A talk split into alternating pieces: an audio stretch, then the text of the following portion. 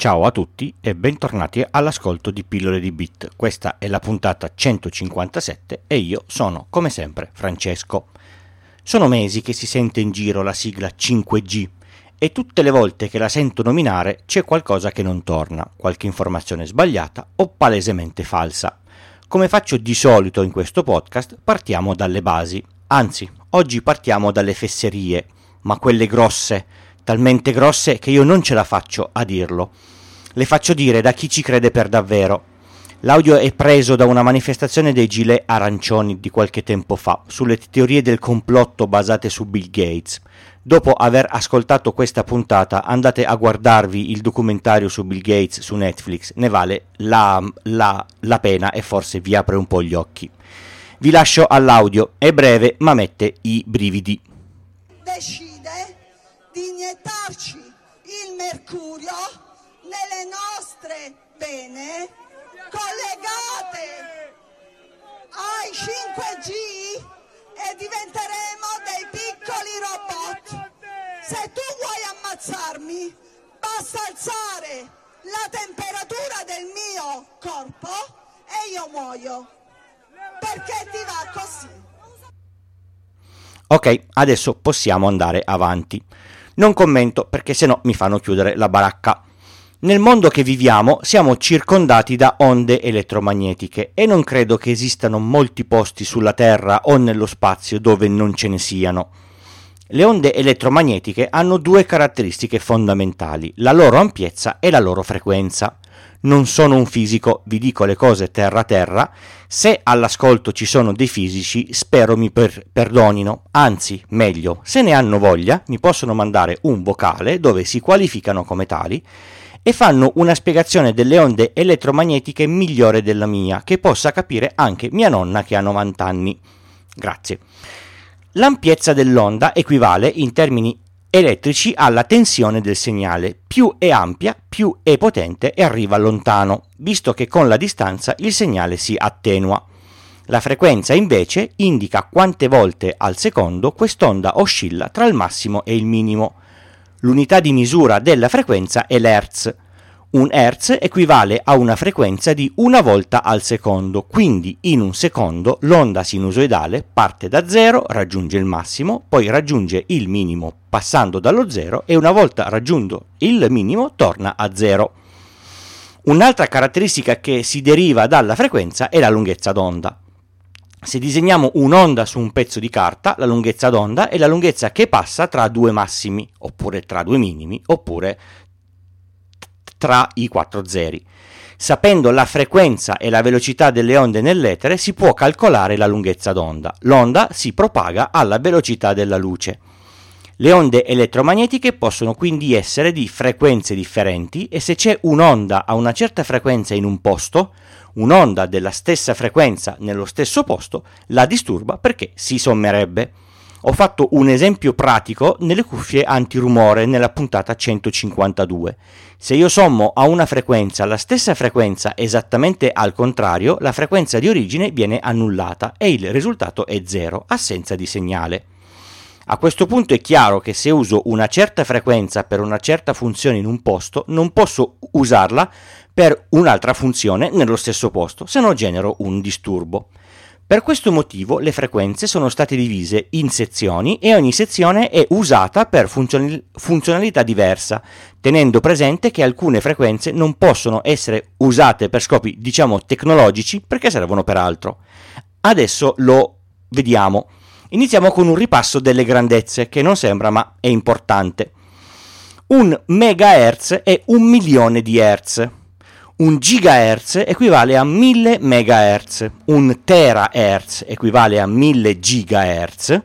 Un petahertz equivale a 1000 terahertz. Un exahertz equivale a 1000 petahertz. Più o meno ci siamo, è la stessa cosa i, che abbiamo con i byte. Le frequenze possono essere divise in alcune categorie. Le onde radio fino a 250 MHz. Le microonde da 250 MHz a 300 GHz. Gli infrarossi, sì, quelli dei telecomandi, da 300 GHz a 428 THz. Andiamo già su, eh. La, la, luce visibile, sono onde elettromagnetiche, da 428 THz a 749 THz. L'ultravioletto, che è quello dal quale ci dobbiamo proteggere quando andiamo in spiaggia, da 749 THz a 30 petahertz. I raggi X, che sono quelli per le radiografie circa, dai 30 petahertz ai 300 exahertz, i raggi gamma dai 300 exahertz in su. La prima cosa che si nota in modo chiaro, siamo continuamente sottoposti a onde elettromagnetiche, semplicemente perché vediamo cosa c'è intorno a noi. Sono onde generate dalla natura, dal sole o dalle lampadine e ci sono sempre state.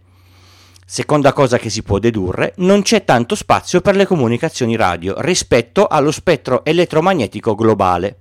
Ok, abbiamo definito cosa sono le onde elettromagnetiche. Questa cosa ci serve per il discorso sul 5G, che alla fine verte tutto sulle frequenze. Il 5G però ha diverse accezioni. La prima, che non ci riguarda direttamente, è la sigla indicata con la G minuscola. Parla di accelerazione. Un G è l'accelerazione alla quale siamo sottoposti costantemente dalla massa della Terra, è quella che permette a un corpo di cadere verso la Terra se non ha niente sotto ai, ai piedi. Se salto da una rupe verso il mare per fare un tuffo, il mio corpo cadrà verso il mare con accelerazione di un G Accelerare un g vuol dire che se parto da fermo, dopo un secondo, il mio corpo avrà raggiunto la velocità di 9,81 metri al secondo e ogni secondo questa velocità aumenterà di 9,81 metri al secondo. Quindi al primo secondo andò, andrò a 35 km orari circa, al secondo secondo a 70 e al terzo secondo a 105 km orari e così via ovviamente in un posto ideale, cadendo nel vuoto, senza la resistenza dell'aria e così via. Oggi faccio il professore di fisica, pur non avendone titolo, mi scuso di, di questo. 5G vuol dire 5 volte l'accelerazione terrestre. Il Blue Tornado a Gardaland sottopone i passeggeri a una accelerazione massima di 4,5G. Quindi per brevi periodi quasi 5G sono divertenti se non si ha troppa paura. 5G per più tempo porta a svenire perché il sangue defluisce dal cervello e il cuore non pompa abbastanza per contrastarli. Accelerare a 5G vuol dire che in 3 secondi si passa da 0 a quasi 150 km h Non è proprio poco poco poco. Poi c'è il 5G del Wi-Fi. Questa sigla è usata spesso in modo improprio perché il Wi-Fi è a 5 GHz. La G è una ab- abbreviazione inesatta. Il wifi che tutti abbiamo a casa e in ufficio si trasmette, guarda un po' te, con onde elettromagnetiche. Giusto per inciso, la TV la riceviamo grazie alle onde elettromagnetiche, anche la radio stesse onde, ma frequenze diverse. In parole povere, ogni trasmissione di informazioni che non coinvolge un cavo passa dalle onde elettromagnetiche.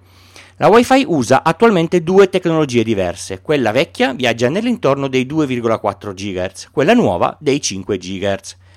La tecnologia vecchia permette una velocità massima più bassa di quella nuova, velocità di trasmissione dati, e ha un problema di sovraffollamento, ha pochi canali disponibili e parte di questi si, sov- si sovrappongono. Questo vuol dire che spesso ci sono interferenze e le interferenze portano a corruzione di dati che, portando a continue ritrasmissioni, abbassano la velocità reale della trasmissione. Altra nota di colore, il forno a microonde, quello che usate per scaldarvi il pranzo, viaggia a 2,45 GHz, la stessa frequenza del wifi.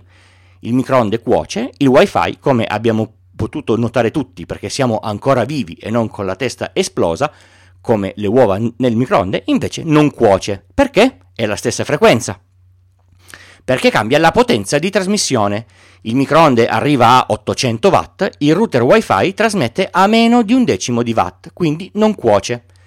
Il wifi a 5 GHz, erroneamente chiamato 5G, viaggia a una frequenza più elevata, permette maggiori velocità di trasmissione dati e ha i, i canali, molti più del 2,4 GHz, separati per bene tra di loro, quindi non ci sono interferenze tra un canale e l'altro. La frequenza dei 5 GHz patisce di più i muri rispetto al 2,4, questo la porta ad avere meno portata dal router, ma disturba molto meno in un condominio, per esempio. Il 5G riferito alla trasmissione dati cellulare invece vuol dire una cosa completamente diversa.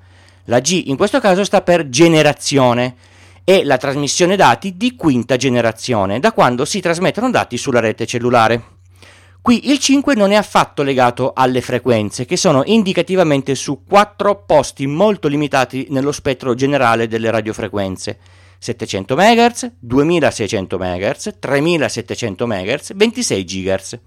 Tra i 700 MHz e i 2600 MHz ci sono tutte le frequenze del 2G e del 3G.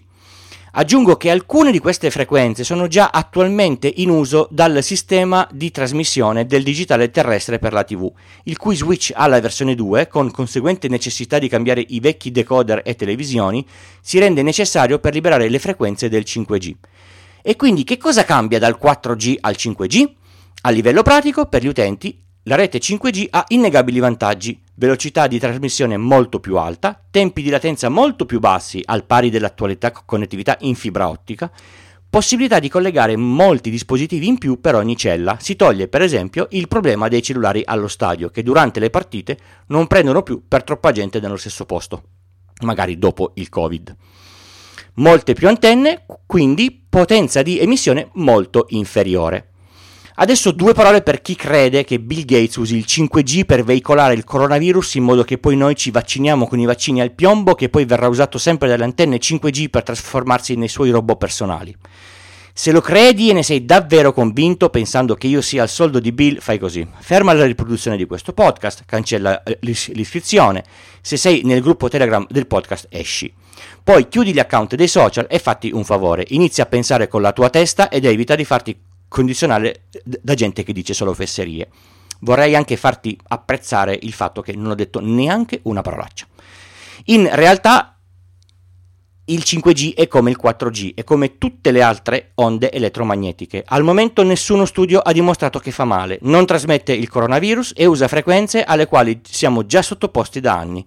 Sono tutte baggianate le teorie delle cospirazioni, fatevene una ragione. Spegnere il 5G non serve a nulla se non dare del disservizio. Quelli che dicono che per il bene comune non autorizzano l'installazione del 5G nel proprio comune, per fortuna ora non lo possono più fare, meriterebbero che i gestori di reti mobili spegnessero tutte le antenne per 3 o 4 giorni, lasciando tutti con i telefoni disconnessi. Mi piacerebbe vedere la reazione. Anzi, diciamo che visto che si informano per queste baggianate dai cellulari, magari smetterebbero di informarsi su queste fesserie. Pensare che il 5G faccia male è come credere che il pasticcino chantilly sia pericolosissimo, mentre tutti gli altri pasticcini che stiamo mangiando senza senza difficoltà il babà, il bignè alla, alla crema, il, il cannolo allo zabaione o la crostatina con la crema e la fragolina siano assolutamente non, non dannosi. Ultima piccola nota, come vi ho accennato prima, sempre di fisica. Le famigerate onde millimetriche, quelle che i famosi complottisti dicono che sono fermate dalla scritta pinguino in lettere minuscolo sulle cover dei telefoni, Crebbio, ma come fate a pensare a una idiozia di questo tipo? Come? Dai, ditemelo sono le onde la cui lunghezza d'onda ricavata dalla frequenza e dalla velocità, che è pari a quella della luce, è di qualche millimetro. Le microonde, che come abbiamo detto vanno dai 250 MHz ai 300 GHz, hanno lunghezza d'onda che va da un centimetro a un millimetro circa. Mettete una cover nel microonde, una cover con su scritto pinguino e vedete se non cuoce il, il, il vostro cibo oppure se si cuoce comunque. Insomma, smettetela di credere, di credere a queste fesserie. Tutte le informazioni per contattarmi, sostenere il podcast, compresi tutti i link di cui ho parlato in puntata, li trovate su pillole di bit col punto prima dell'it. Mi trovate su Twitter come pillole di bit o cesco underscore 78 oppure via mail scrivendo a pillole di bit chiocciolagmail.com. Potete anche scrivermi con la crittografia PGP. Il gruppo Telegram è comunque il miglior modo per partecipare. Se volete donare qualcosa potete usare PayPal o Satispay. Se donate più di 5 euro vi spedisco gli adesivi. Se vi abbonate a 5 euro al mese vi mando la tessera eh, numerata di abbonato. Se volete potete persino do- donare in bitcoin. Il link o il QR code al borsellino lo trovate sul sito. Grazie a chi ha contribuito. Se volete una consulenza tecnica in campo informatico trovate le informazioni su www.iltucci.com slash consulenza e se volete sponsorizzare una puntata del podcast le informazioni sono su pillole di bit col punto prima dell'it slash sponsor. Il tip di questa puntata è una di quelle cose che vi cambia la vita lavorando su un PC. Si chiama Text Expander e ha una funzionalità abbastanza banale, ma se applicata per bene vi, vi farà dire wow. Immaginate di dover scrivere spesso una frase o una serie di cose, sempre le stesse, molto noiosa da scrivere o che spesso sbagliate. Normalmente, anche io facevo così, avete un file con il contenuto da scrivere, lo aprite, se- selezionate, copia e poi incolla. Bene, adesso immaginate di assegnare una scorciatoia a quella serie di parole, la scrivete e immediatamente viene sostituita con quella serie di, di parole. Qualche esempio. Scrivete due punti mail e il sistema sostituisce e scrive subito la vostra mail per esteso. Oppure due punti indirizzo ed ecco il vostro indirizzo completo. L'ultimo, due punti ciao, e compare la forma di saluti che usate più spesso a conclusione delle mail.